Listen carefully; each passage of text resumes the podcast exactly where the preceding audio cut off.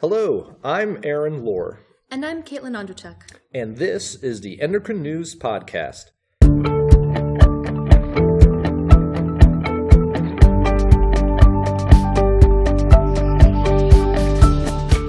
Getting published can be a challenging journey, and that's why we're so happy to be joined today by Dr. Andrea Gore.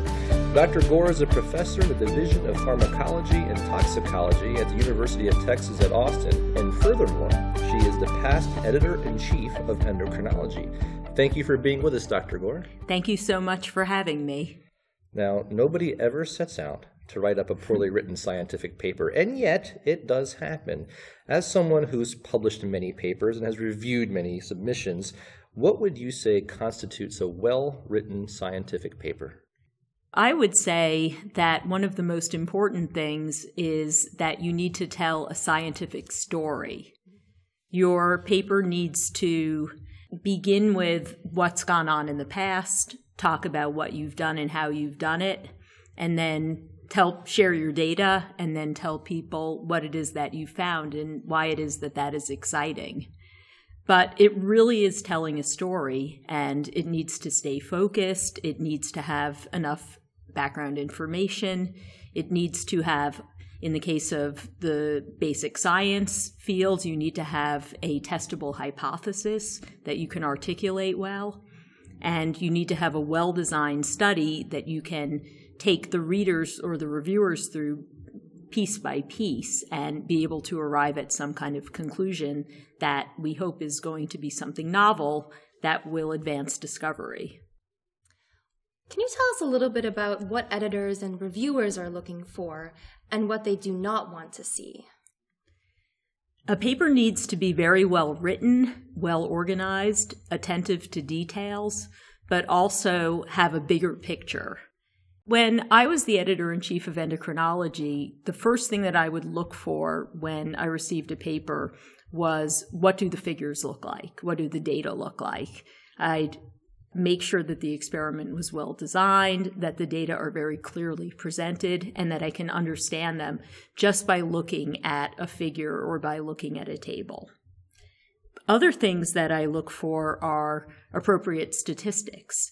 It's absolutely crucial that people analyze and interpret their data properly because otherwise you cannot tell whether something is significantly different, for example, without having done the appropriate statistics. Another thing that editors and reviewers will look for is attention to detail. And that comes out in a number of ways. One is whether the paper was put together and things were organized in a really clear and thoughtful and concise way.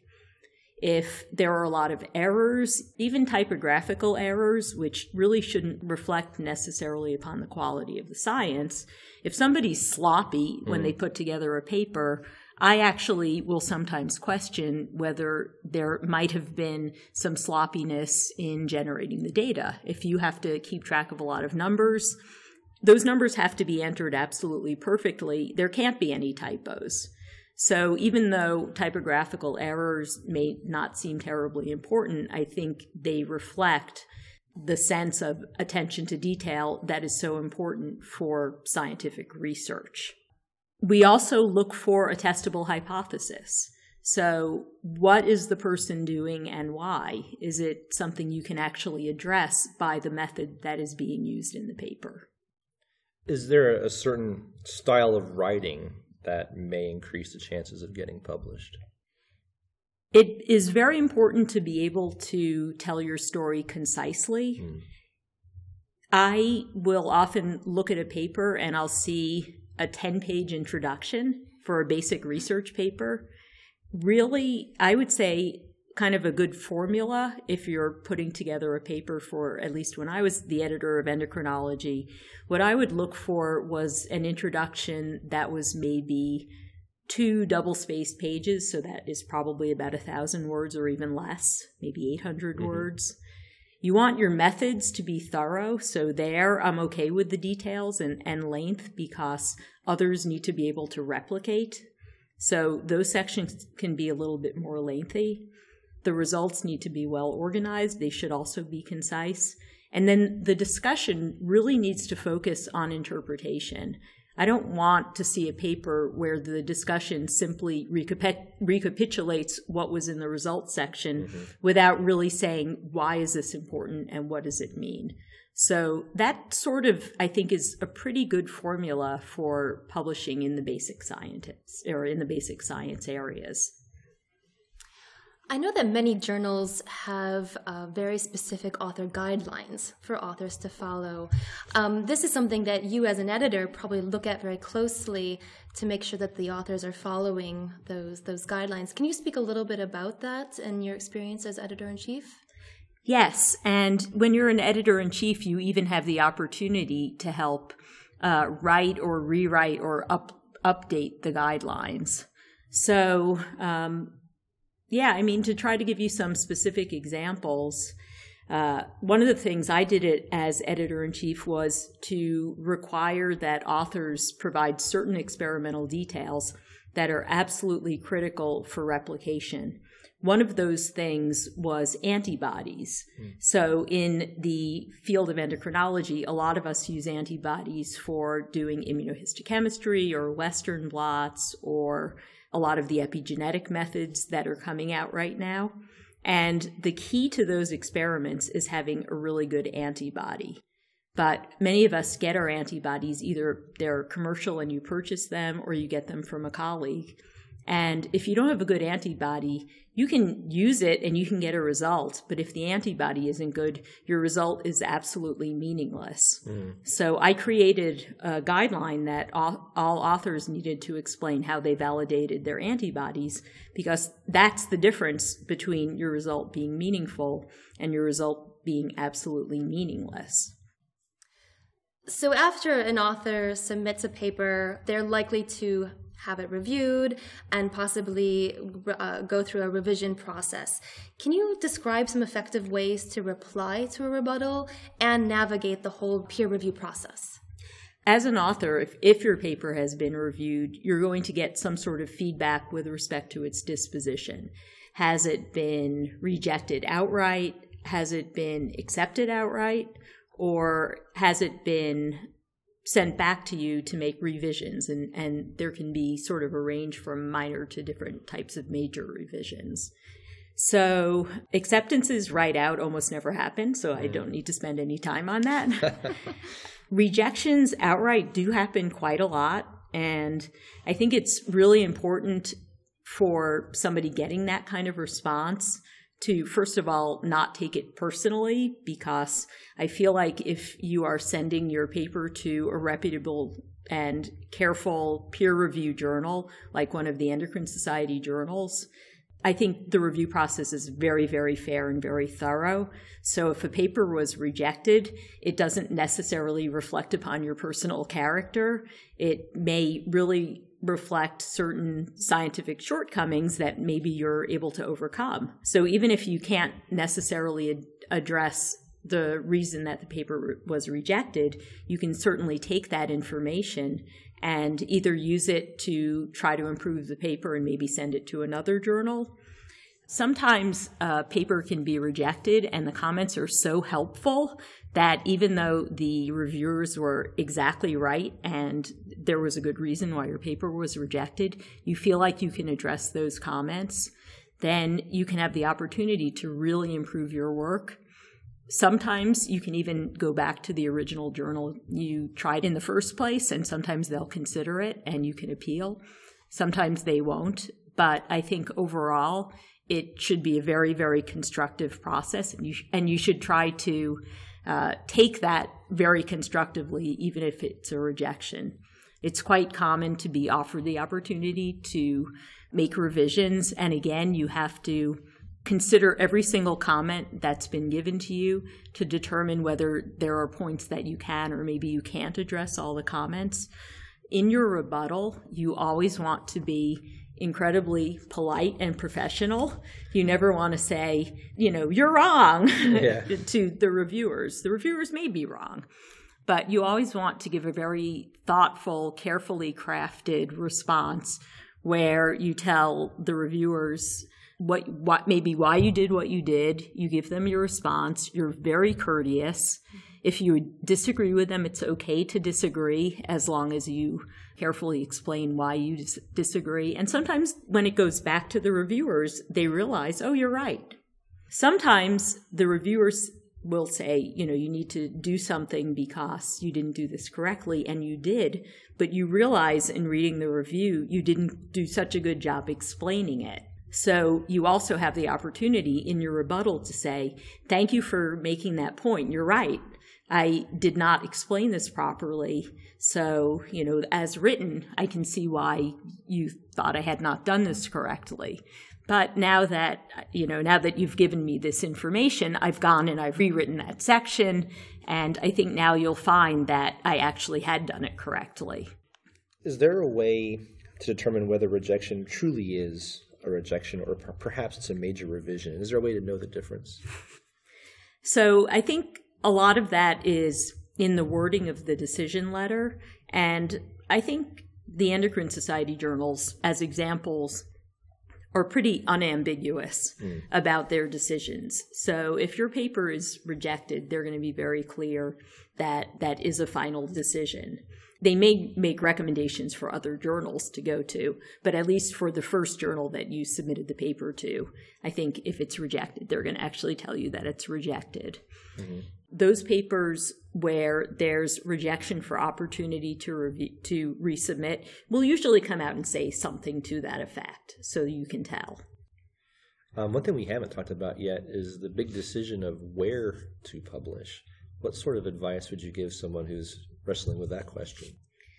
So, first of all, I guess it depends how experienced you are. If you're not a very experienced author, um, the first thing I would do would be to probably get some mentorship on that and to ask colleagues who have expertise in the field to, if you're excited about a paper and you want to go for a real high impact kind of journal, to talk to your colleagues and say, do you think that this might have a chance if I try to send it to one of those journals?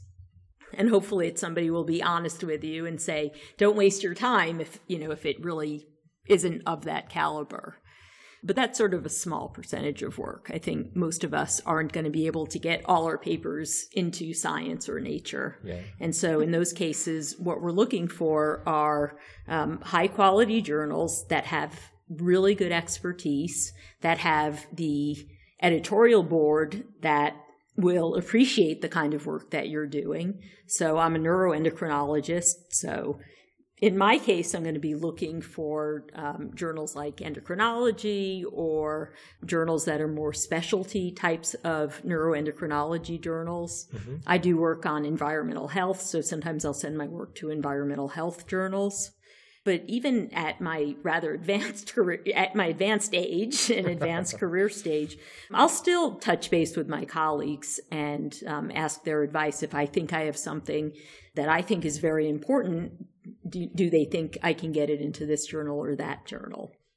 Now, there are sort of a lot of other questions because there are so many journals out there.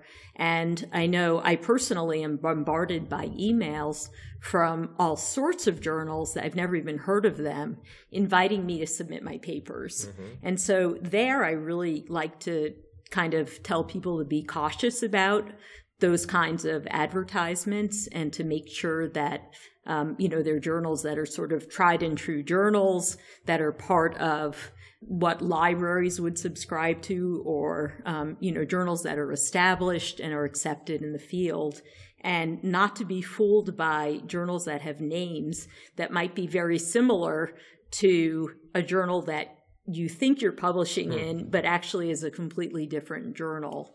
And uh, some of those journals actually are considered to be predatory journals.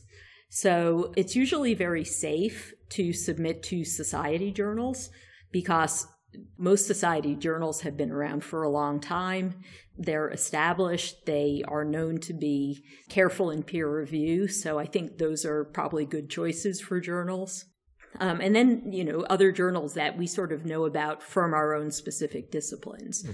But just to be careful when you're submitting a paper to make sure that um, you know, it's the journal that you think it is, and that it's a journal that has a reputation, a good reputation. Before we close, do you have any words of wisdom for those in our audience with aspirations of publishing their research? In particular, trainees or graduate students, postdocs who might be publishing for the first time? I, started at the beginning by saying when you write a paper, you want to tell a story.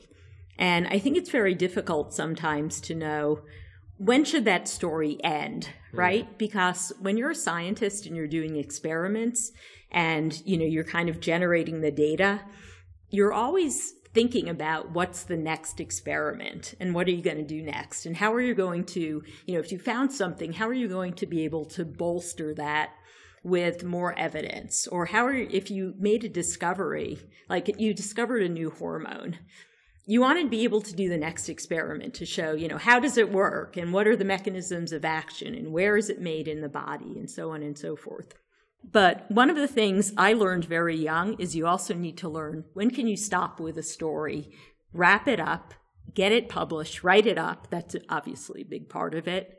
And be able to kind of have a stopping point to be able to start to get your data published. I think a mistake that people make early in their careers is that they want to just keep going and going and going. They never reach that stopping point. And then three years have gone by and they actually haven't published a paper yet. And in my career in academia, that's death because you really have to publish. So I think being reasonable about what the expectations for a paper is very important. Getting mentorship for that is helpful. Taking the time to write, but not being intimidated by the writing process because I think sitting down and writing a paper by yourself can be scary and kind of embracing the fun part of telling that story.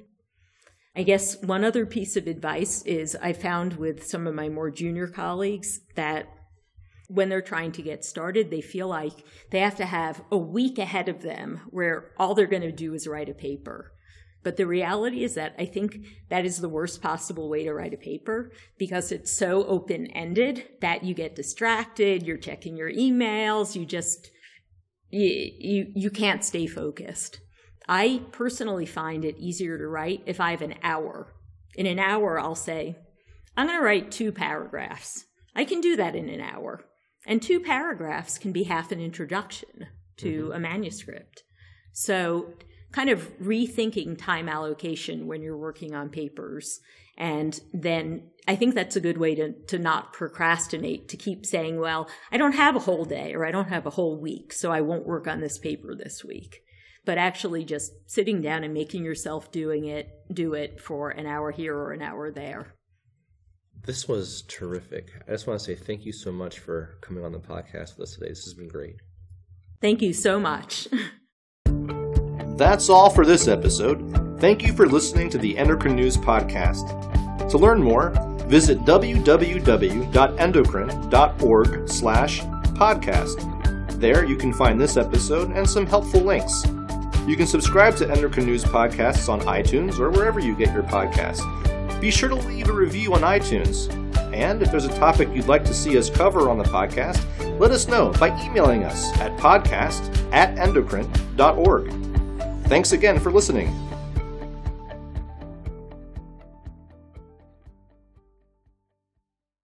Endocrine News podcasts are a free service of the Endocrine Society. To learn more or to become a member, visit the Society's website at www.endocrine.org.